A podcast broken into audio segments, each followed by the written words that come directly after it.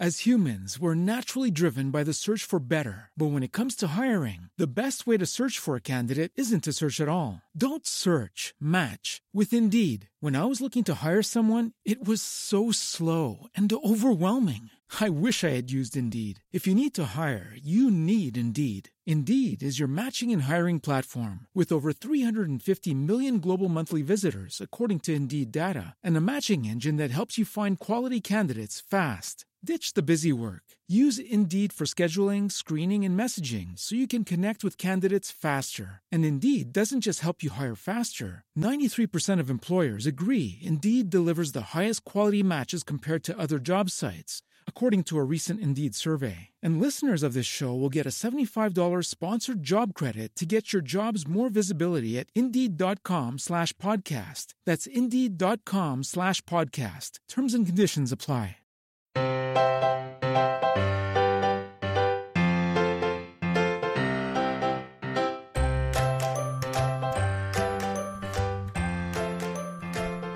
Hi, everyone, and welcome to episode 133 of the Professional Book Nerds podcast presented by Overdrive.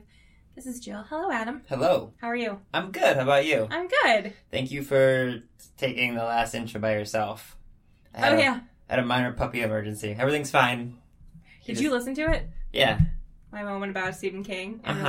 I liked Yeah. Degrees Away. Well, because I was laughing. so we tell everyone Uh. if you want to find us on Twitter, it's Jill and I. It's at Pro Book Nerds. Yeah. I was laughing because you put out the first tweet about the episode and like didn't mention Stephen King in your original tweet. I thought about it. I did think about it but I'm not done sharing that. I'm I'm gonna just send it several times. I want to get Greg to be like, "Good point. Thanks. It was great joining you guys." Steven, you should join them. yeah, We're just getting close. We're inching closer to all of our all of our heroes. we do, you guys. We keep a we keep a list. We do. So We keep a list. yeah. Um, how was your fourth? We didn't even talk about that before we. It was fun. It was at a cookout at a family's members. Same. Me Yeah. too. Yeah. It was pretty quiet. I will say about the Greg Iles, we got a lot of good comments. People seems to really like that interview. We did. In fact, there's one that you wanted to talk about. Somebody had a question. Well, there was actually a question on, um, I think Dory's. I'm um, lying. It was on Dory's. But one of our previous, it it came with all of the other comments we get. Um, one of our listeners, Mary, uh, had asked somebody, maybe it was Dory, um, or somebody else, had mentioned that they have 15 library cards. And Mary wanted to know how that could be because her library makes them show residency before they will give um, a patron a library card. right. So I can't speak for every state or every library system, but I do know I and I wanted to address this because Adam and I've actually mentioned it ourselves too. Um, at least here in Ohio, Ohio residents can get a library card at any Ohio library. Right. You just have to show that you're an Ohio resident. So a lot of the um, Overdrive staff, I know for sure, have multiple library cards all across the state. Mm-hmm. Um, and so every library is going to be very different. Some will let you pay for an out of state residency card. Um, some won't. It just depends.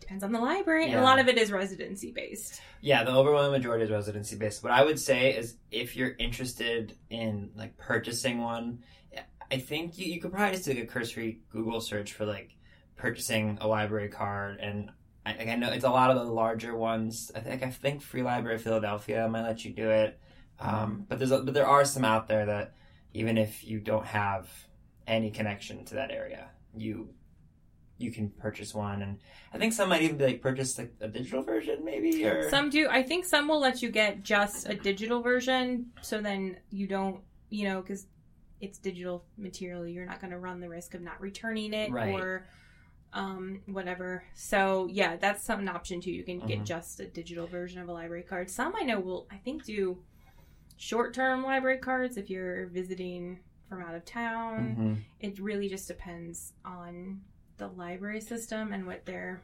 Yeah, but I are. we tell people all the time like we have no part of the decision making process when libraries purchase content from Overdrive. So some of them have more than others. So if you're at a library that doesn't have a large collection and you you know want to pay whether it's 50 bucks or 100 bucks I know it varies by the place but if you want to pay for a library card for the year from another place you can always do that and you know maybe they'll have a larger collection so Mhm. yeah So So, Thanks, Mary, for yeah. writing in. That's a good point. Uh, we sort of take for granted that we can get library cards from all oh, over the state. we 100% take for granted. We even just here in Cleveland, Yeah. like.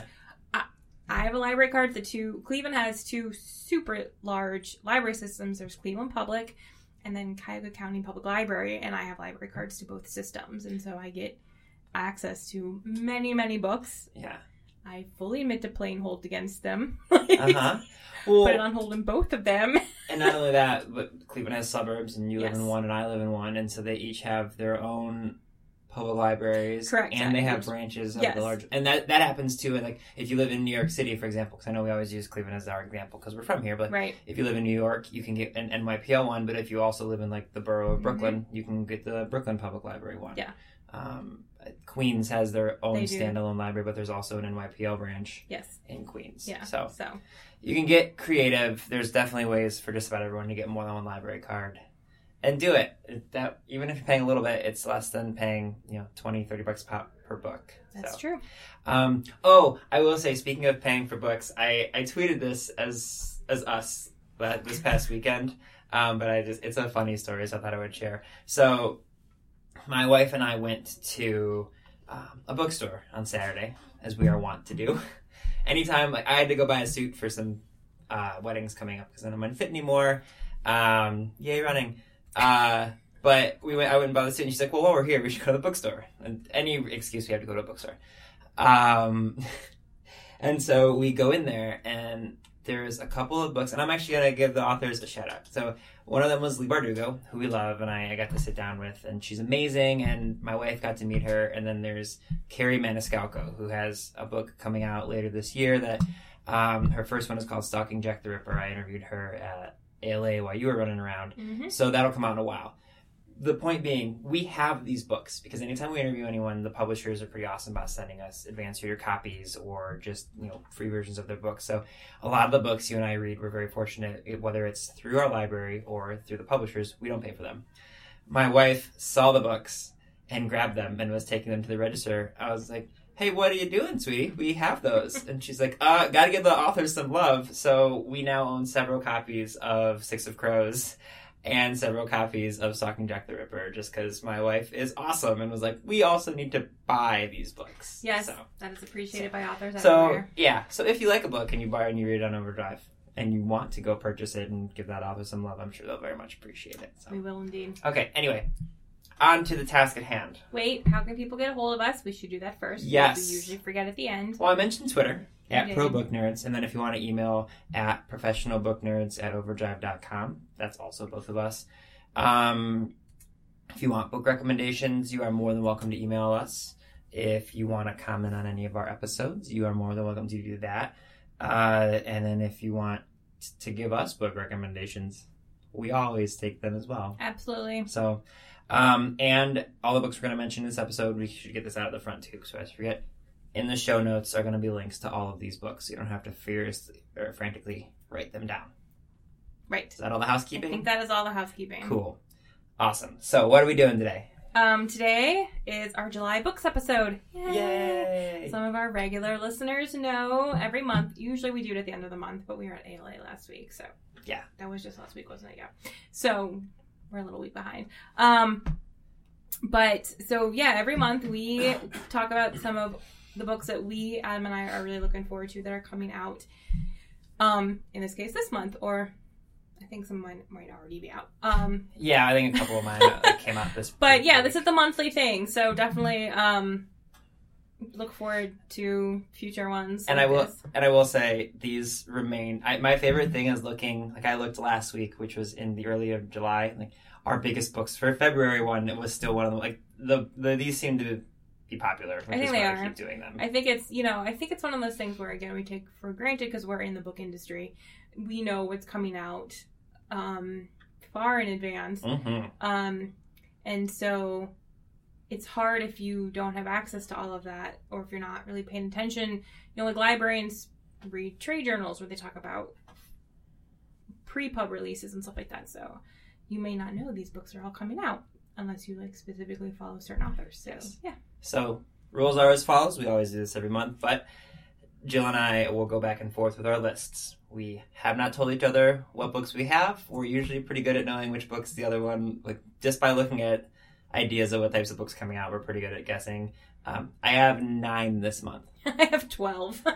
I see. Last month I was long, and so I couldn't. I cut some too because I just could have gone on and on. I stopped myself yeah. because I ran out of time and I had to do my I, job. I had to cut some, so maybe there's more time, we'll see if I can remember what they were. And I got several. Well, I mean, that's fine. Well, you might as well go through them all. It's not a big deal. Okay, Um, I have like four or five YA ones this month. that's fine. Mine are a lot of marriage thrillers. Spoiler alert. So I don't think we'll overlap on those. I probably not. That's just not my jam. Right.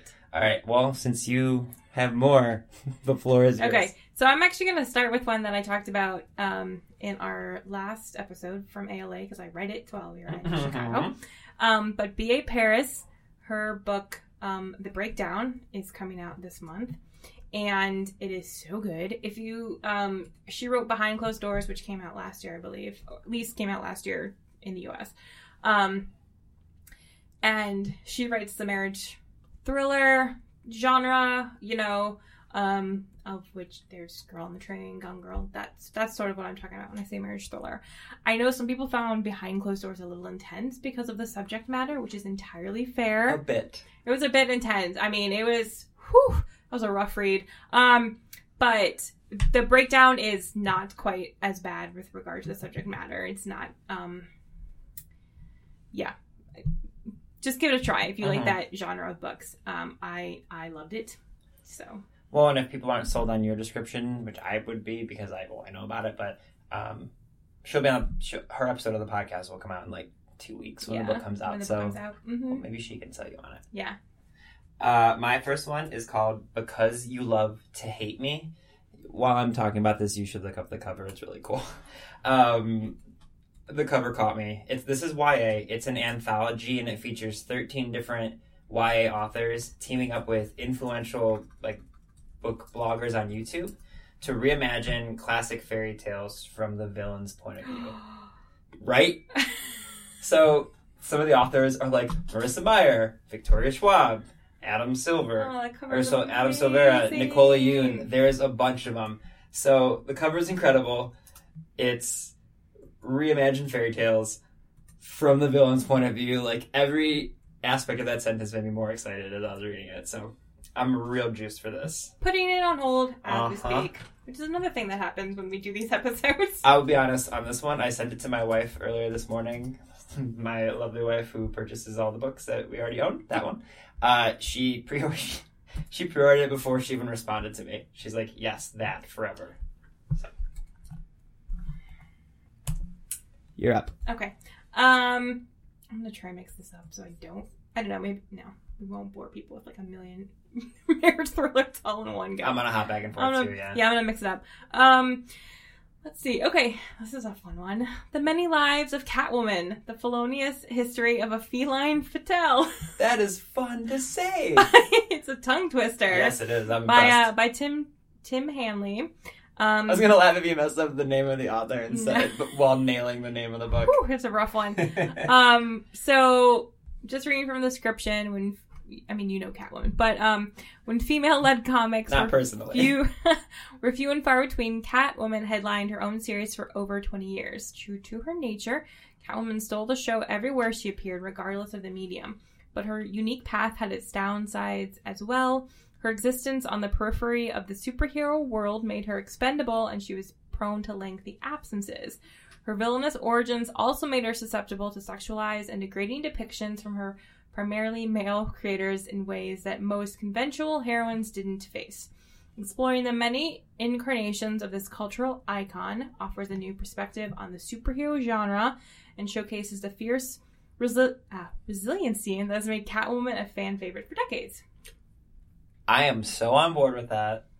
That makes yeah, that's Yeah. awesome. Yeah, And also now I want to watch Batman Forever. I think that's the one. I just watched The Dark Knight over the weekend. Long, not random, like that's not related at all, but yes. Yeah, that's awesome. We watched Moana, even less related, which is also great. Oh no, I'm on board for that. That sounds great. Uh, Uh, so my next one, if I can find my screen, is called Fierce Kingdom by Gin Phillips. I almost put that on, but I didn't. Yeah, this one, I, it only takes a. Uh, there's the description I wrote is two sentences, and I, it's like, I think it sold it sold me. A woman and her young son are trapped in a zoo for hours as a gunman hunts them down. The gripping novel all takes place over the course of three hours.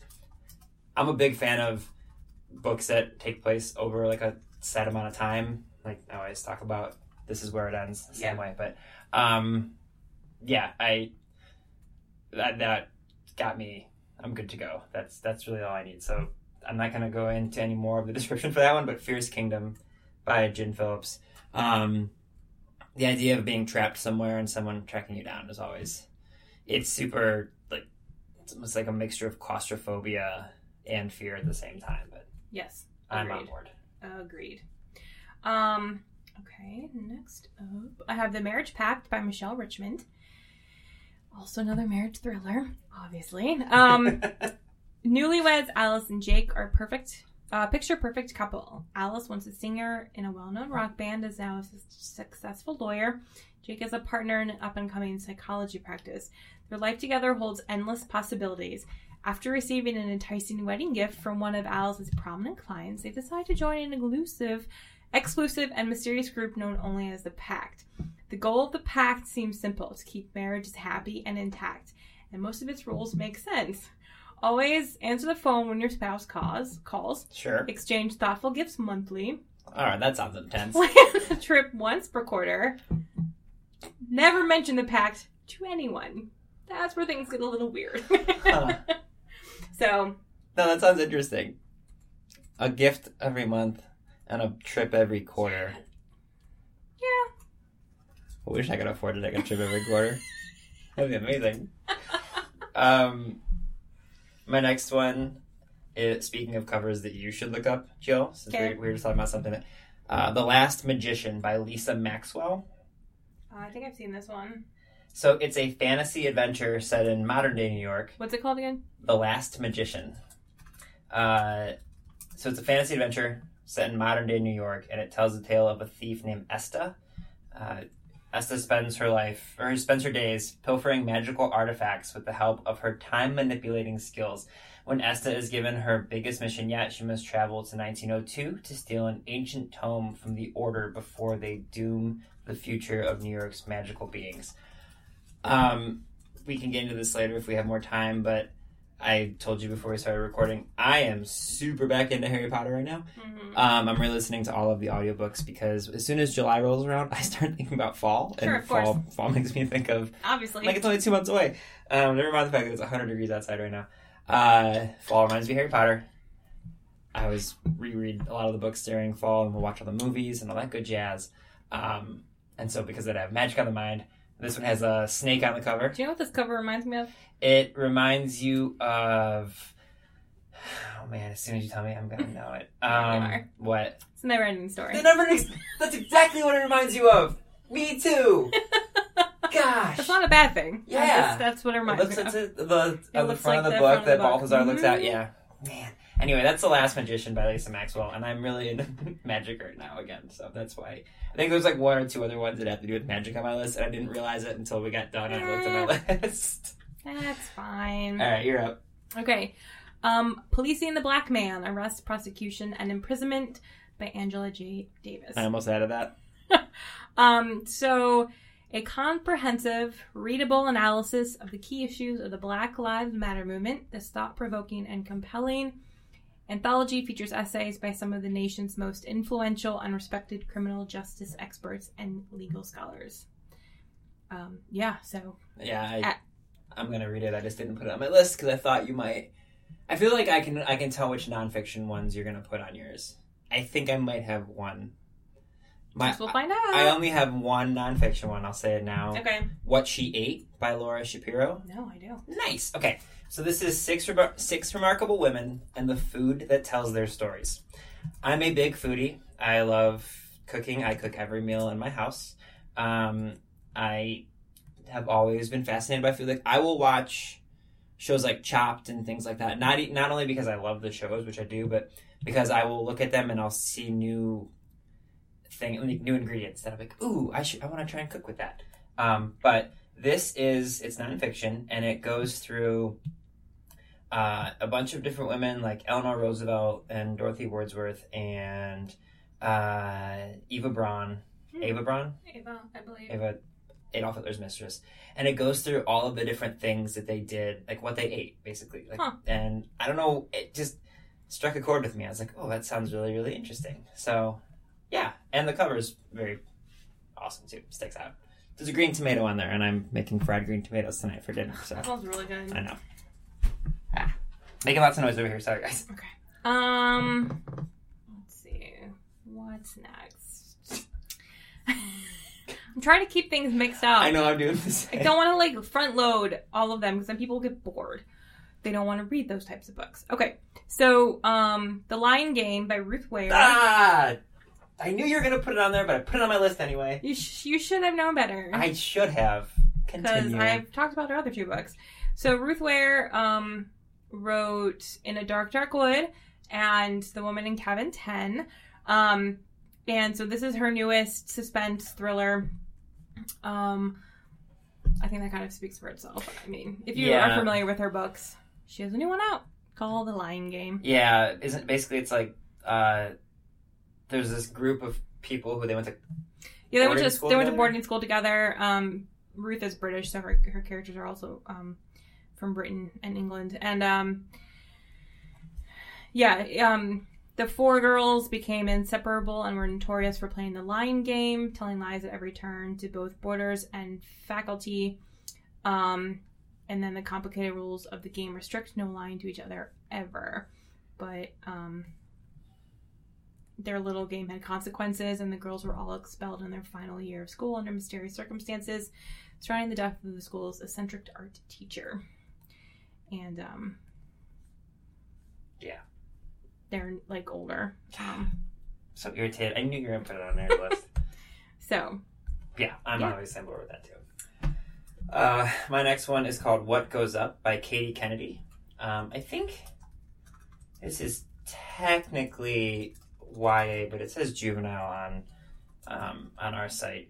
Uh, it's a hilarious sci-fi story that follows three teenagers trying to save the world after being accepted into NASA's multi-world agency. Which, man, I want that to exist. Yep.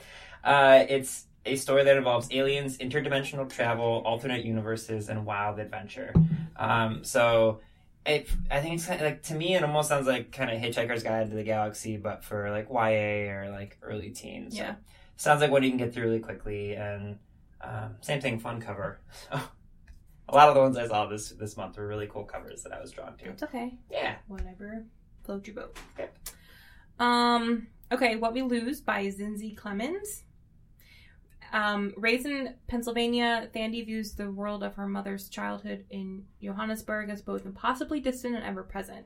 She is an outsider wherever she goes, caught between being black and white, American and not. She tries to connect these disabled, uh, dislocated pieces of her life, and as her mother succumbs to cancer, Thandi searches for an anger, someone or something to love. Um, I have like read some of the reviews, and apparently, um, Zinzi just the writing is supposed to be phenomenal from what I have gathered. So I had this on my list and took it off because I was like, this feels like one we would both talk about. yeah, right there with you. Uh, my next one is called An Oath of Dogs by Wendy Wagner. Um, this one is science fiction-y, and so I'm gonna just go ahead and read that. It's this one is from a it's a much smaller publication, but the imprint is called Angry Robot, which is oh, I love Angry Robot. yeah, so Kate Standish has been out has been on the forest world of I think it's Huginn less than a week and she's already pretty sure her new company murdered her boss. Yep. But the little town of mill workers and farmers is more worried about eco terrorism and a series of attacks by the bizarre sentient dogs of the planet than a death most people would like to believe is an accident. That is until Kate's investigation uncovers a conspiracy which threatens them all. Here's the thing I feel like the sentient dogs are probably going to be the bad guys, and follow up, I'm going to root for them the whole time. for sure. Yep. I literally, st- I, st- I saw a different uh, website talking about this book, and I stopped reading their description after I saw uh, a planet filled with sentient dogs because I was like, I don't need to hear anymore. Pretty much. It's like Planet of the Apes, but with dogs. Just an adorable Planet of the Apes. That's not how Planet of the Apes works. I know, that's why I said an adorable version of it. Whatever. Okay. Um, Probably no relation to Planet of the Apes. Probably not. Okay. Um, my next one is The Wildling Sisters by Eve Chase. Um, 15 year old Margot and her three sisters arrive at Applecott Manor in June 1959. What? I just thought you like paused in the middle of the word. Well, I wasn't sure how to pronounce it. Sorry, I'll let you start over.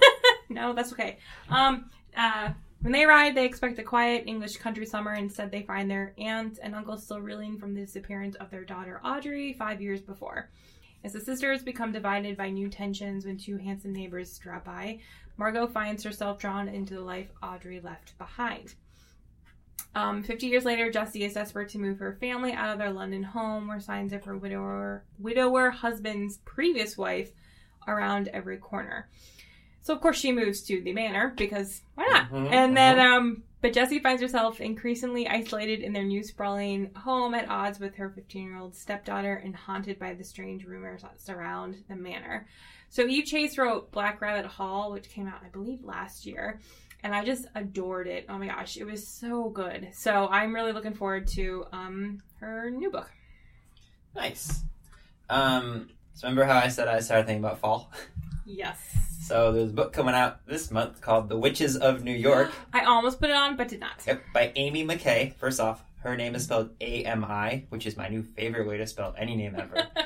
I am also aware that people whose names are spelled a certain way is probably because that's the way their parents wrote it. But regardless, shout out to Ami, Ami McKay's parents because I love the way that you spelled your daughter's name. there you go. So, this one, The Witches of New York, it's described as being wonderfully wicked and deliciously dark. The Witches of New York had me totally spellbound, reminiscent of Jonathan Strange and Mr. Norrell. Ami McKay has written a book brimming with atmosphere, intrigue, and a cast of mesmerizing characters. Um, that is the write up by Hazel Gaynor.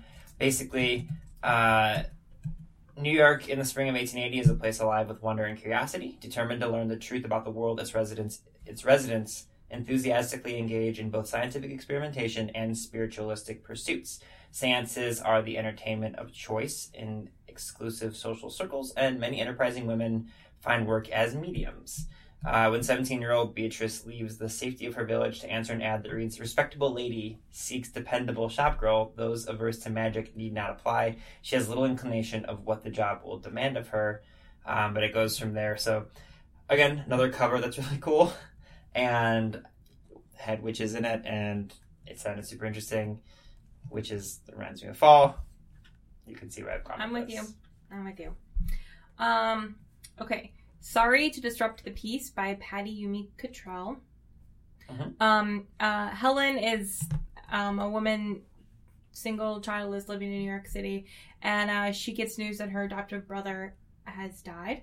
And um, they seem to believe that he killed himself. Um, buys a ticket to Milwaukee to go figure out what happened um, to investigate his death. And there she searches her childhood home and attempts to uncover why someone choose to die. She will face her strange family, her brother's few friends, and the overzealous grief counselor.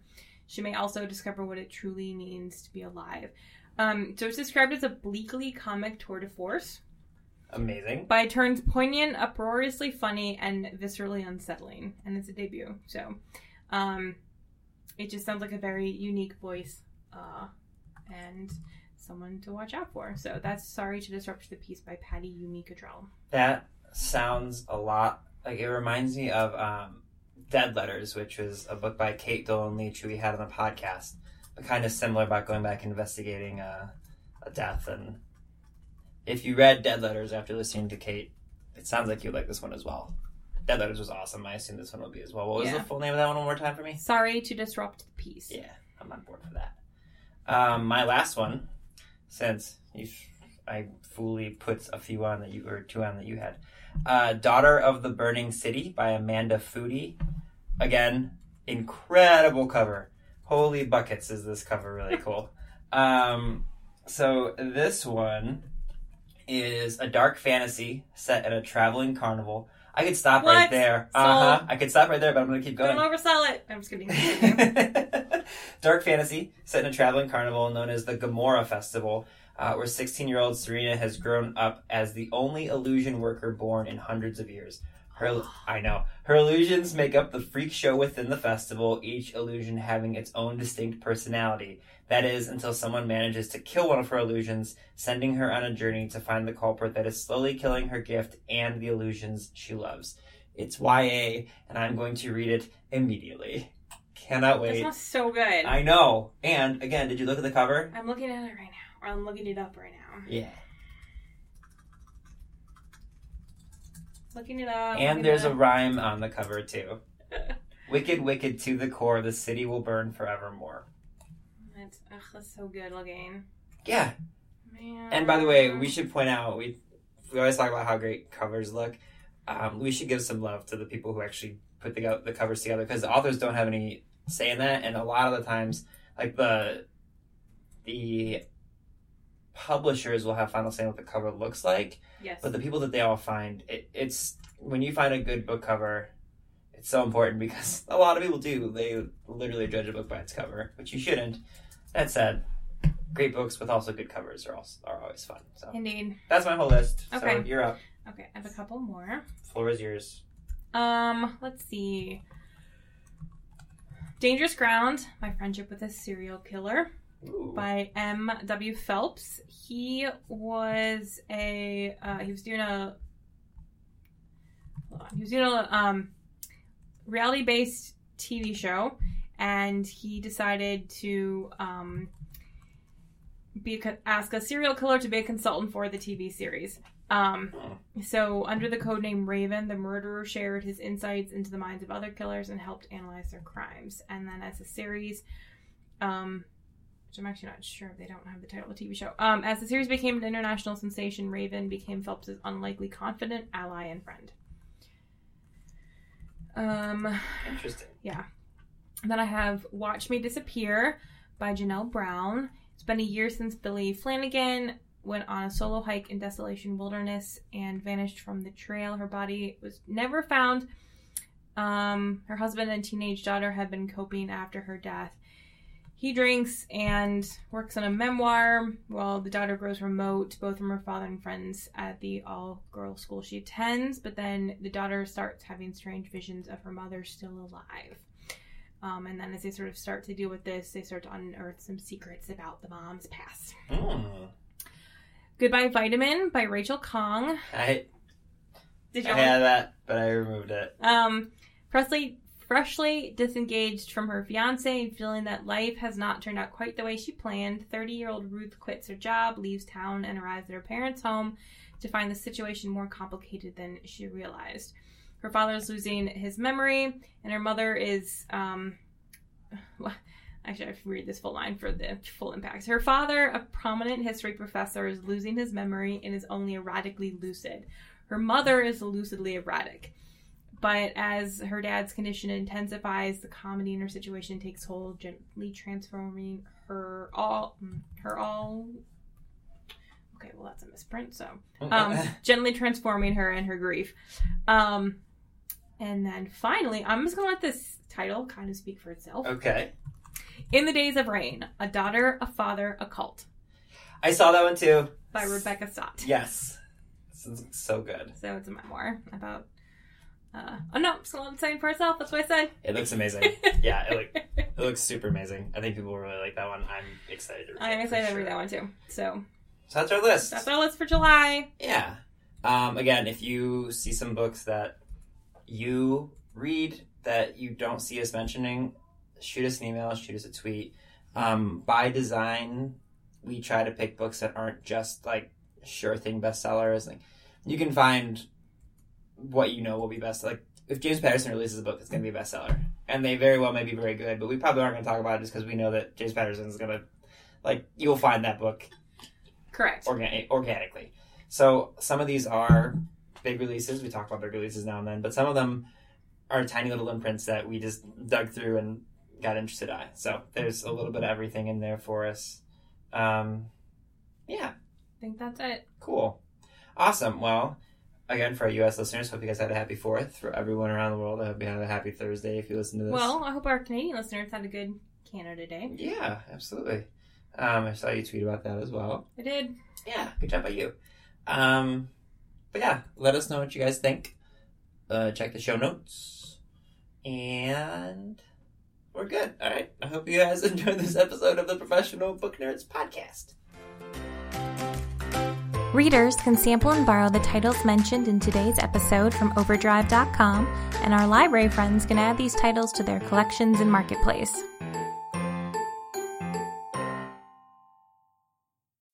As humans, we're naturally driven by the search for better. But when it comes to hiring, the best way to search for a candidate isn't to search at all. Don't search, match with Indeed. When I was looking to hire someone, it was so slow and overwhelming. I wish I had used Indeed. If you need to hire, you need Indeed. Indeed is your matching and hiring platform with over 350 million global monthly visitors, according to Indeed data, and a matching engine that helps you find quality candidates fast. Ditch the busy work. Use Indeed for scheduling, screening, and messaging so you can connect with candidates faster. And Indeed doesn't just help you hire faster. 93% of employers agree Indeed delivers the highest quality matches compared to other job sites, according to a recent Indeed survey. And listeners of this show will get a $75 sponsored job credit to get your jobs more visibility at Indeed.com slash podcast. That's Indeed.com slash podcast. Terms and conditions apply.